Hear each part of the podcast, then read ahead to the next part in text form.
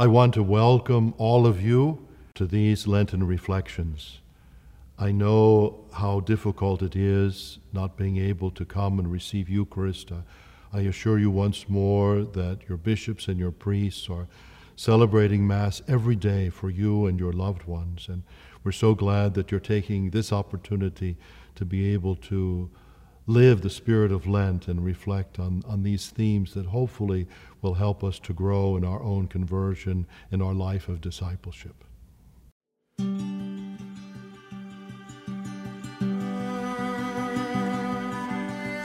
Welcome to a virtual retreat with Cardinal Seán.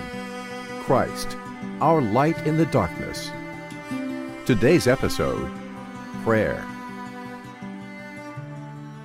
I've always liked the story about a man who loved going for walks to enjoy the beauties of nature. And one day he was out uh, walking near the edge of a cliff and he was distracted by the scenery and took a step and fell over this cliff. And as he's falling into this very deep precipice, he reaches out and grabs a bush.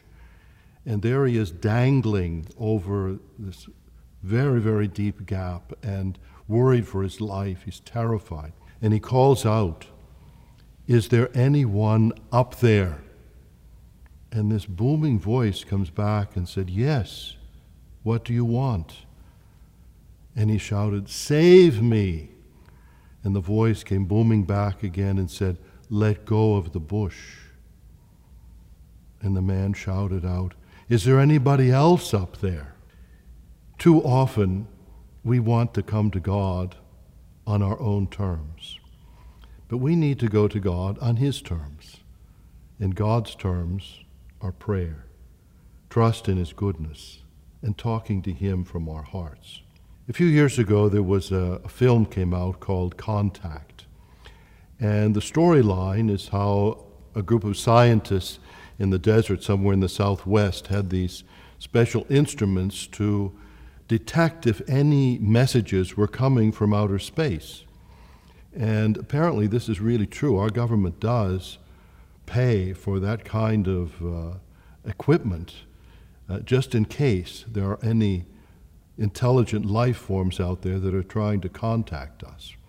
Well, in the film, they begin to get these signals and are able to decode it and discover that indeed there is some intelligent life form instructing them how they can build a spaceship that will allow human beings to go out into outer space and have a meeting with these intelligent life forms.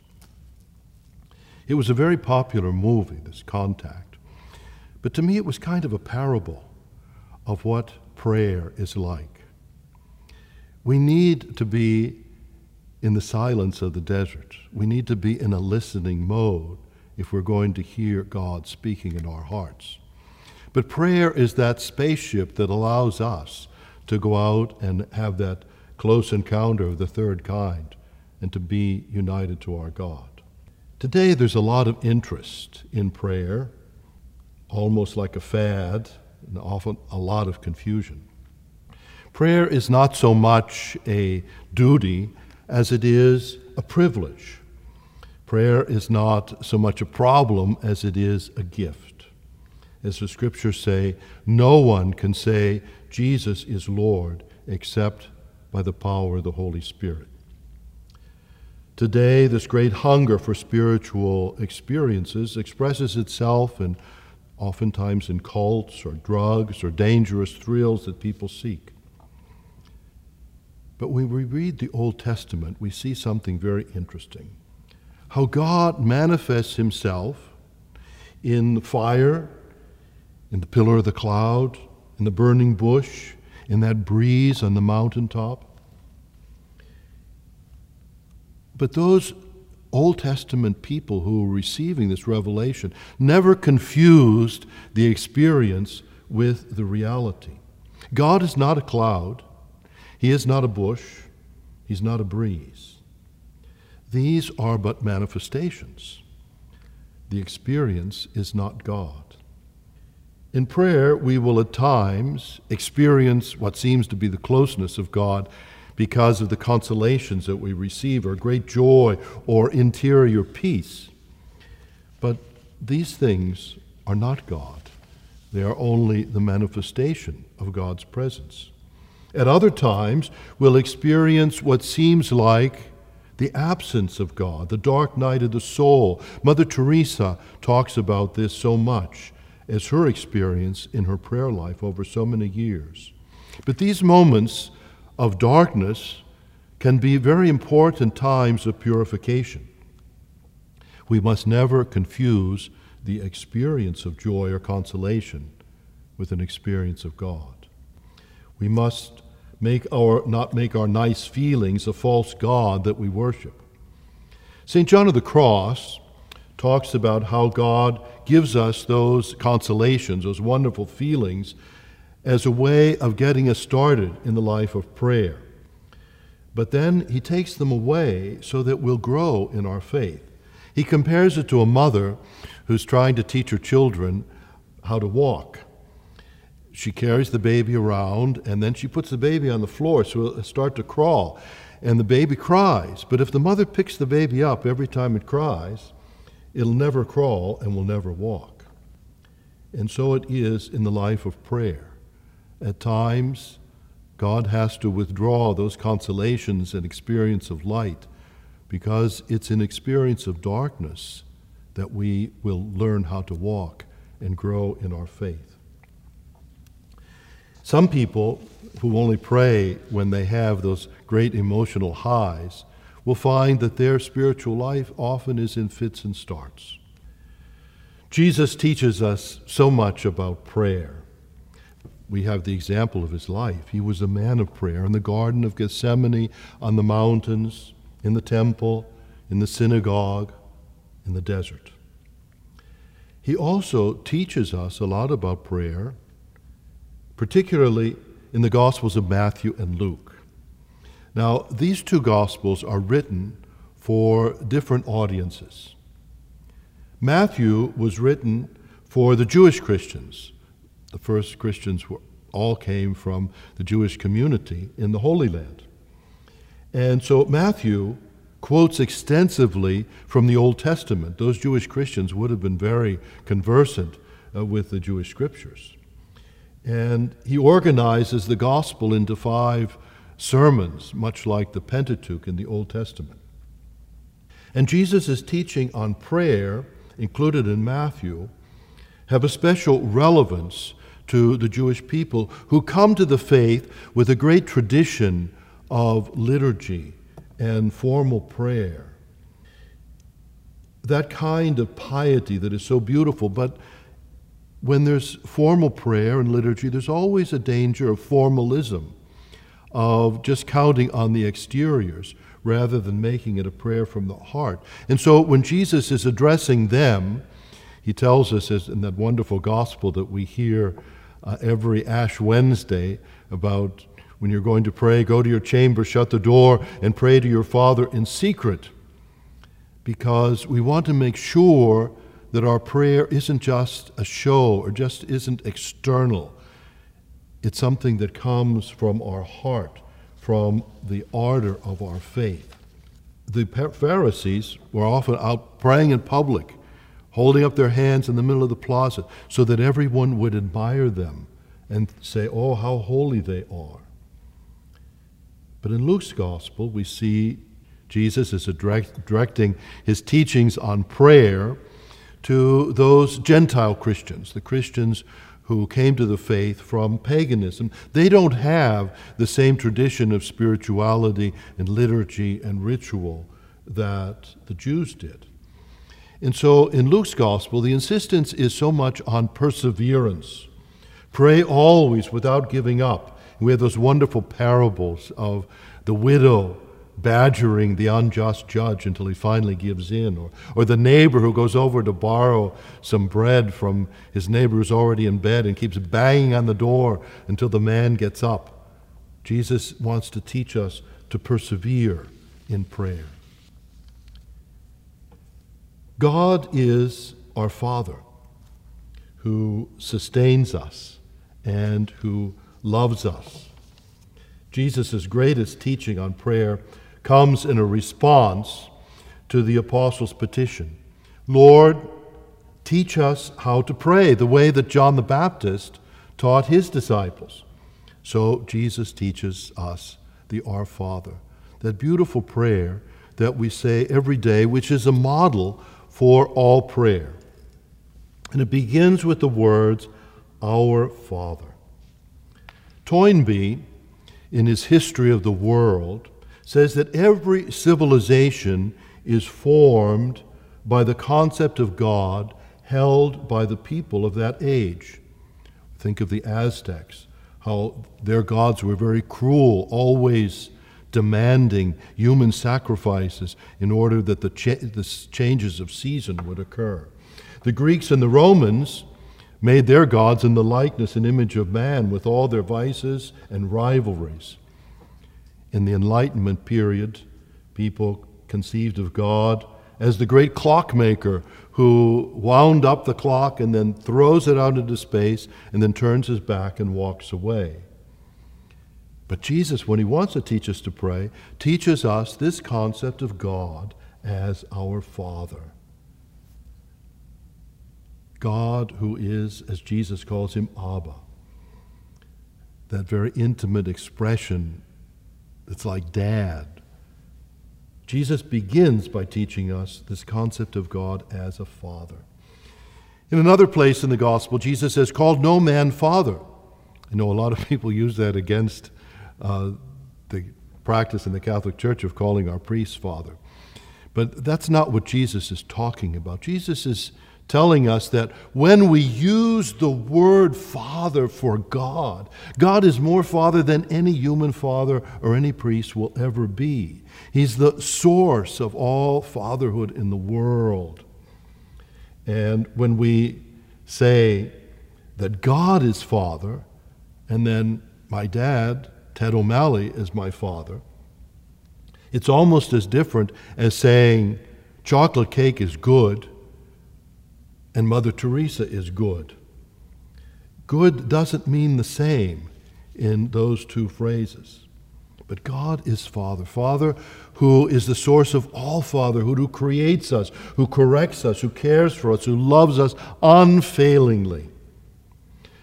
The scriptures say a mother could forget her child, but God says, I will never forget you. Your face is engraved on the palm of my hand.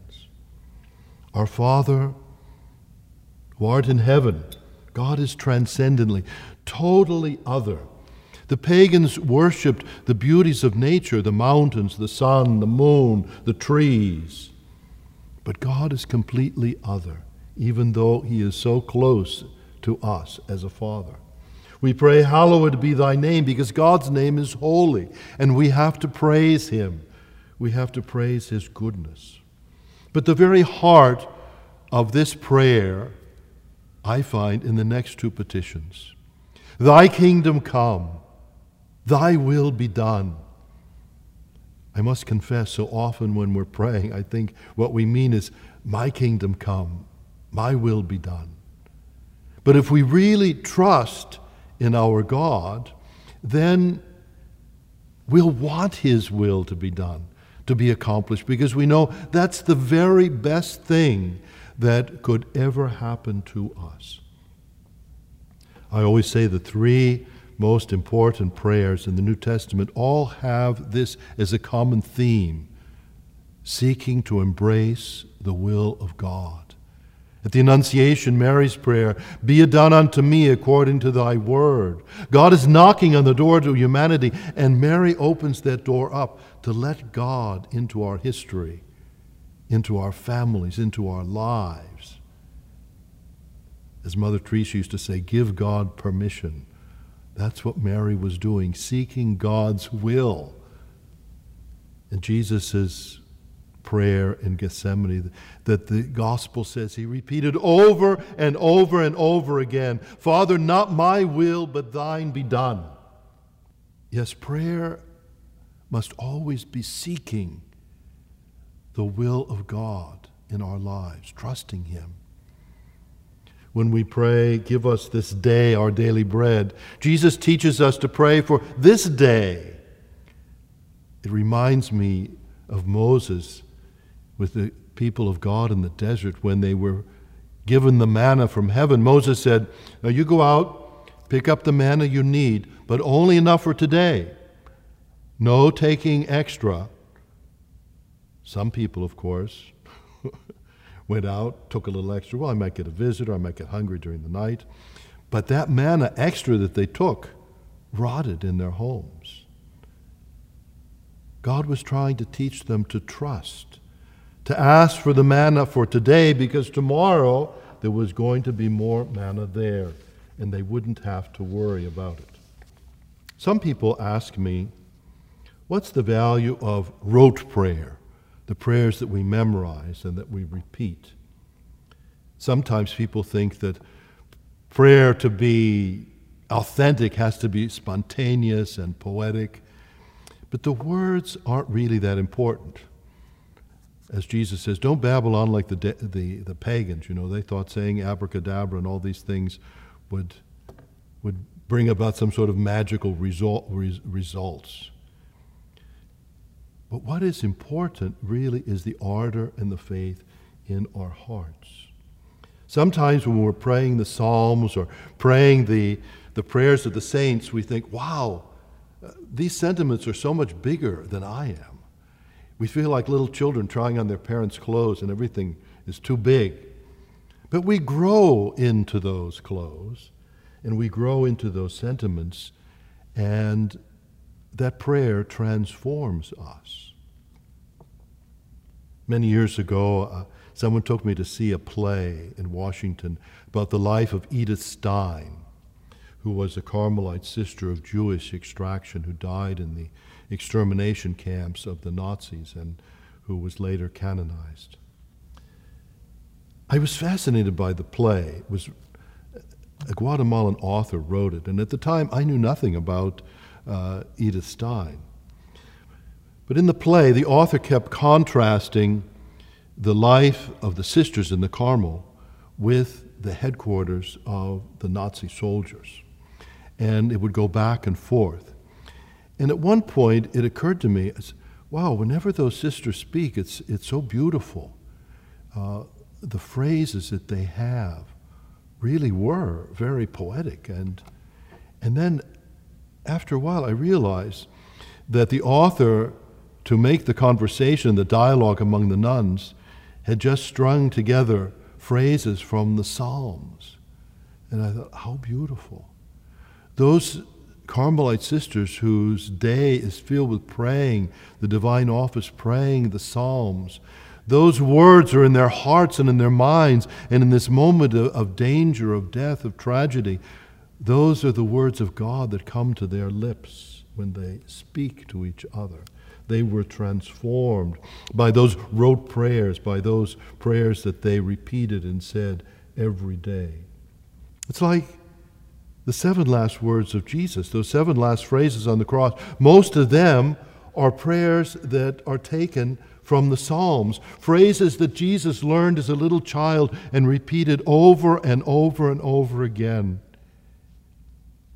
And for those of us who've accompanied a dying person, we realize that, you know, when someone is dying, they're praying, Hail Mary, full of grace. Pray for us sinners now and at the hour of our death. They're praying those prayers that they learned as a child. In Kazantzakis' biography of St. Francis, there's a wonderful dialogue, which I like so much between St. Francis and Brother Leo.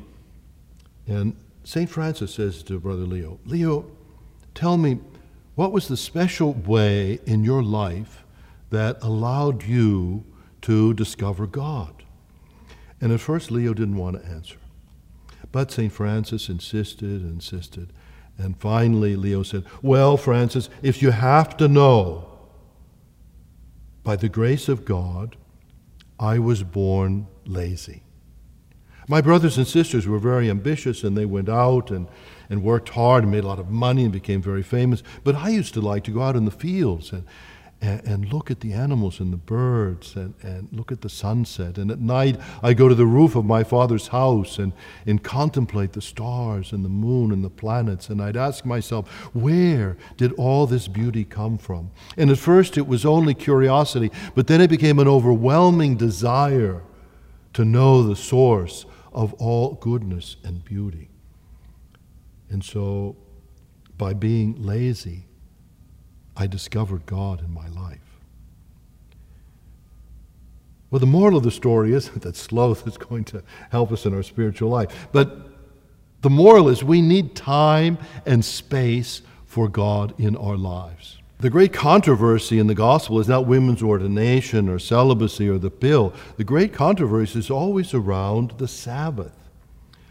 The Pharisees are always criticizing Jesus because he's curing these people on the Sabbath. But Jesus says, I am the Lord of the Sabbath. And the Sabbath is for people. People aren't for the Sabbath. Well, the Sabbath is for us. We need Sabbath in our lives. That special time, sacred time, time that we dedicate to God. And we need to have a little Sabbath time every day. St. Thomas More, when he was the Prime Minister of England, was so busy on Sundays that he made Fridays his personal and special Sabbath so that he would have time for God in his life. Jesus began his public ministry with 40 days of Sabbath, 40 days of retreat in the desert. In fact, the first 30 years of Jesus' life were very much a time of prayer and contemplation in Nazareth, a sacred time. There's also sacred places in the gospel. Jesus had favorite places where he liked to pray on the Mount of Olives in the desert, in the mountain top. St. Francis had his places in Assisi. He would go to the Carceri, which were these caves. And of course, St. Ignatius of Loyola liked Manresa. That's where he prayed. We all need to have favorite times and places for prayer. A friend of mine said that his car is his chapel. He listens to spiritual reflections on his way to work and his commute, and he makes it a time of prayer. We need a plan for our spiritual life, what I call a rule of life, that identifies those sacred times and spaces where we can have time and place for God in our lives. Discipleship means having a life of prayer. And the centerpiece, of course, is our Eucharistic worship. But having Sabbath every day, moments of that laziness of Brother Leo, where we seek God and His beauty and listen to Him speaking in our heart. We need a rule of life, a game plan, so that we will have time and space for God each day. Families need shared prayer. As Father Peyton used to say, the family that prays together stays together. And I believe that. I see that in my own family, how important it was for us to pray at the meals, to pray the rosary, to go to Mass together. Those were times of great spiritual bonding that I'm so grateful for. If there's no plan, it won't happen. And we need to make it happen. Parents and grandparents, like Jesus and his disciples, must be teachers of prayer. Our people that sometimes are bored at Mass. I always like that story about Flannery O'Connor. They say when she was a little girl, living in the South where there were very few Catholics, maybe less than 1%. And her closest friend was a little Baptist girl, and she always wanted to take her to Mass, and she was constantly inviting her. And finally, this little girl's mother gave her permission to go with Flannery, so she took her to Mass. And afterwards, she said, Well, what did you think? Did you like it? Did you like it? The little girl said, Wow, you Catholics really have something. That priest was mumbling in a language nobody could understand. The sermon was so boring. the music was so bad, and all those people were there. Well, all those people were there because they weren't going to Mass to be entertained. They were people who knew how to pray and knew that a miracle was taking place and needed to be there. We need to make prayer a priority in our lives. It's a quest, a quest that can transform us and help us to grow in our awareness of God's constant, unfailing, loving care for us. May our Lent be a moment to reconnect with God, contact in prayer, and discover that we are never alone. We are always in His loving hands. Let me end with one of my favorite prayers, which is uh, a gloss on the Our Father by Blessed Charles Foucauld. It's called a prayer of abandonment. Father, I abandon myself into your hands. Do with me whatever you will. Whatever you may do, I thank you. I'm ready for all. I accept all. Let only your will be done in me and in all your creatures. I wish no more than this, O Lord. Into your hands I commend my soul. I offer it to you with all the love of my heart, for I love you, Lord, and so need to give myself, to surrender myself into your hands without reserve and with boundless confidence, for you are my Father. Amen.